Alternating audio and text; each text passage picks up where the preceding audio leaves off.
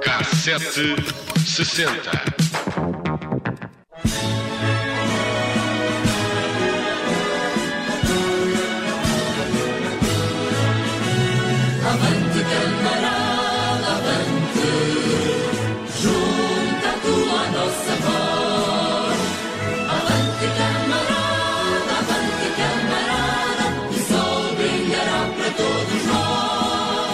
Depois de ontem termos falado da chegada de Jerónimo de Sousa à liderança do PCP, hoje relembramos o percurso de Carlos Carvalhas, seu antecessor e o homem que substituiu Álvaro Cunhal. Foi o histórico comunista que o escolheu pessoalmente, o economista de Viseu, foi deputado, membro da Comissão Política, do Secretariado e, claro, do Comitê Central. Esteve em todos os momentos marcantes do partido. No 1 de maio de 75, a primeira vez que se comemorou livremente o Dia do Trabalhador em Portugal. Foi uh, secretário de Estado foi também. secretário de Estado do Trabalho também nos quatro governos eh, provisórios de Vasco Gonçalves, logo em 75 e depois candidato presidencial. Foi também cabeça de lista em eleições legislativas, deputado, mas sobretudo recordamos por ter sido secretário-geral do PCP. Até porque foi preciso segurar o partido, a saída de Cunhal da liderança criou moça nas estruturas do partido e também no eleitorado. A Carlos Carvalhas coube unir o PCP e isso implicava dividir. Depois de Cunhal, continuou a levar a cabo a limpeza da casa. Os renovadores que criticavam a ortodoxia do centralismo democrático, os ortodoxos expulsavam. Por isso, eh, eh, no 16º Congresso, em dezembro de 2000, eh, prometia-se muito, muita luta interna, sobretudo. Carlos Carvalhas deu até uma conferência de imprensa aos jornalistas para apresentar as linhas gerais dessa reunião magna dos comunistas e deixou sérios eh, avisos a quem tentasse destabilizar essa ortodoxia centralista e pouco democrática. Antes da discussão interna, as batalhas eram no exterior. O PCP queria a Europa liberal bem longe e não se deixava conduir pelas preocupações do primeiro-ministro da altura, António Guterres, com o desemprego e por isso a, CGTP estava preparada para a luta. Face à decisão da CGTP-IN de, no quadro da realização da chamada Cimeira sobre o Emprego, convocar para o dia 23 uma grande ação de massas, o Comitê Central apela a todos os trabalhadores para que participem ativamente nesta jornada de luta. Carvalhas era um líder forte, um intelectual, economista, professor, na linha de Cunhal, aliás. Foi secretário-geral adjunto de Álvaro Cunhal. Há 32 anos, no pavilhão Paz e Amizade em Lourdes, Uh, o Carlos Cavalhas uh, chamou um, e recordou à TSF no 21º Congresso o outro, o Congresso de 1990, em que foi escolhido para ser o homem que viria depois a suceder a Álvaro Cunhal. Um momento já lá vai muito tempo, mas de grande emoção e depois eh, também eh, de, de grande intervenção que decorreu de facto uma boa parte da minha vida. E foi no mesmo pavilhão em Loures que recordou com emoção o momento em que foi chamado a ser secretário-geral adjunto do líder. Era evidente que seria ele também o próximo secretário-geral.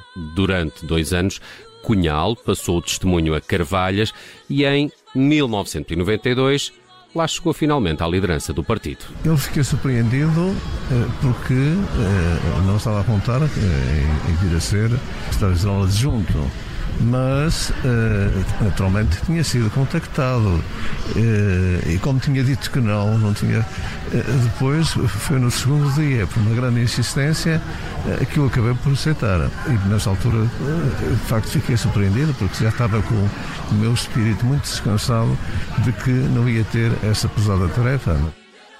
Carlos Carvalhas, o homem que sucedeu Álvaro Cunhal e que esteve na liderança dos comunistas uhum. até à chegada de Jerónimo de Sousa. E claramente eh, que a sua escolha foi bastante diferente da de Paulo Raimundo, mas também da de Jerónimo de Sousa, não é? Aliás, eh, recentemente, acho que foi a propósito dos 100 anos do Partido Comunista Português, a RTP exibiu um grande documentário sobre o assunto e, e grande parte do documentário era precisamente a chegada ao poder de Carvalhas e como é que uh, estes, estes congressos tinham, agora, é? tinham acontecido acontecido e estas reuniões tinham acontecido uh, porque parece que havia também ali muitas vozes internas que não simpatizavam muito com a hipótese Carvalhas É, e ela era- acabou por porque- acontecer. Porque era, tinha esse perfil, não é? Tinha esse perfil de intelectual, Era um economista. eh, o, o economista, professor. E era muito complicado substituir eh, Álvaro Cunhal. Era muito complicado, Quem é que mas- havia com o carisma de... Mas lá está, por isso é que Cunhal fez esta, esta manobra do secretário secretário-geral adjunto durante dois anos, no fundo Para para, promover ambientar. Carvalhas como o seu Sim, Delfim, não sim. é?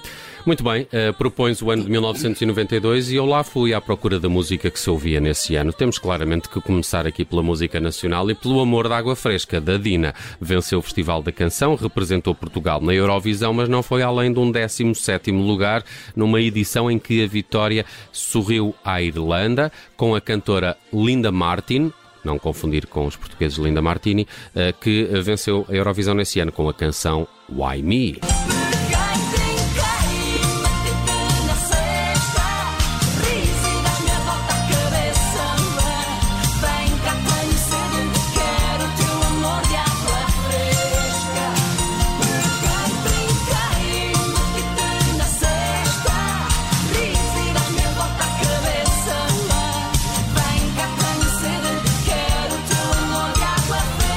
É das tuas favoritas, Bruno Vieira Amaral. Merecia Gosto melhor muito. que um 17 lugar, pelo menos, na Ah, Eurovisão. Sim, mas não é? eh, éramos muito maltratados na altura. Era política, se foi por causa da Éramos política. maltratados por Era Espanha, poli- não é? Políticas. Todos, por toda a gente, levávamos eh, tareia de toda a gente.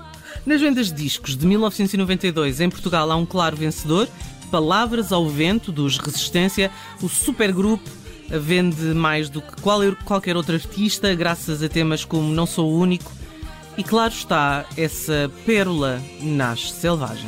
Quando alguém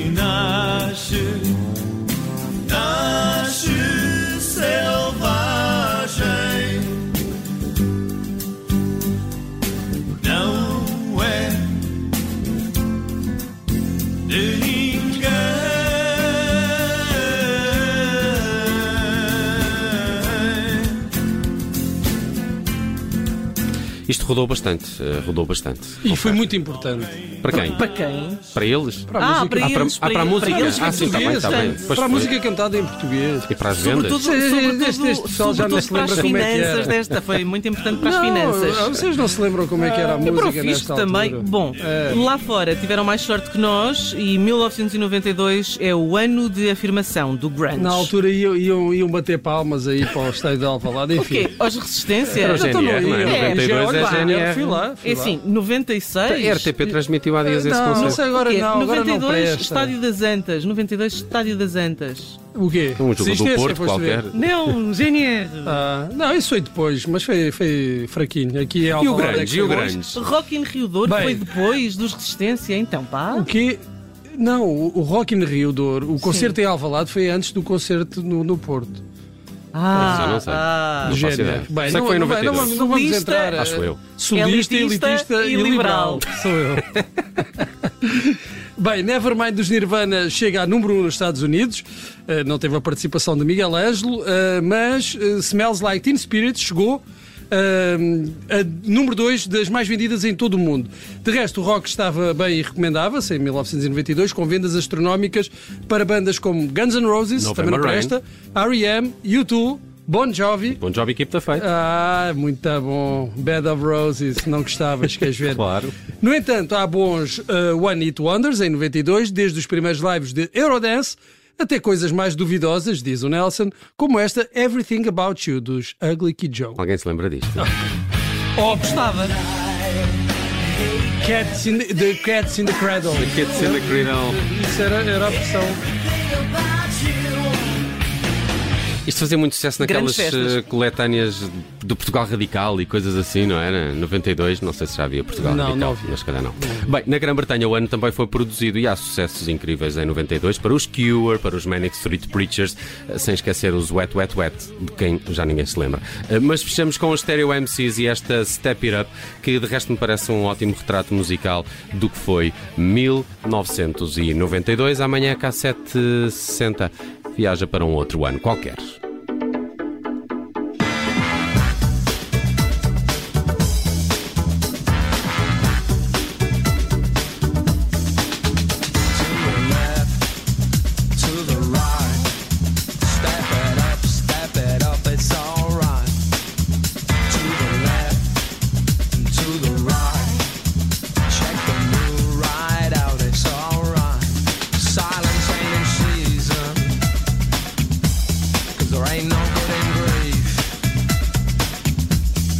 salt mine.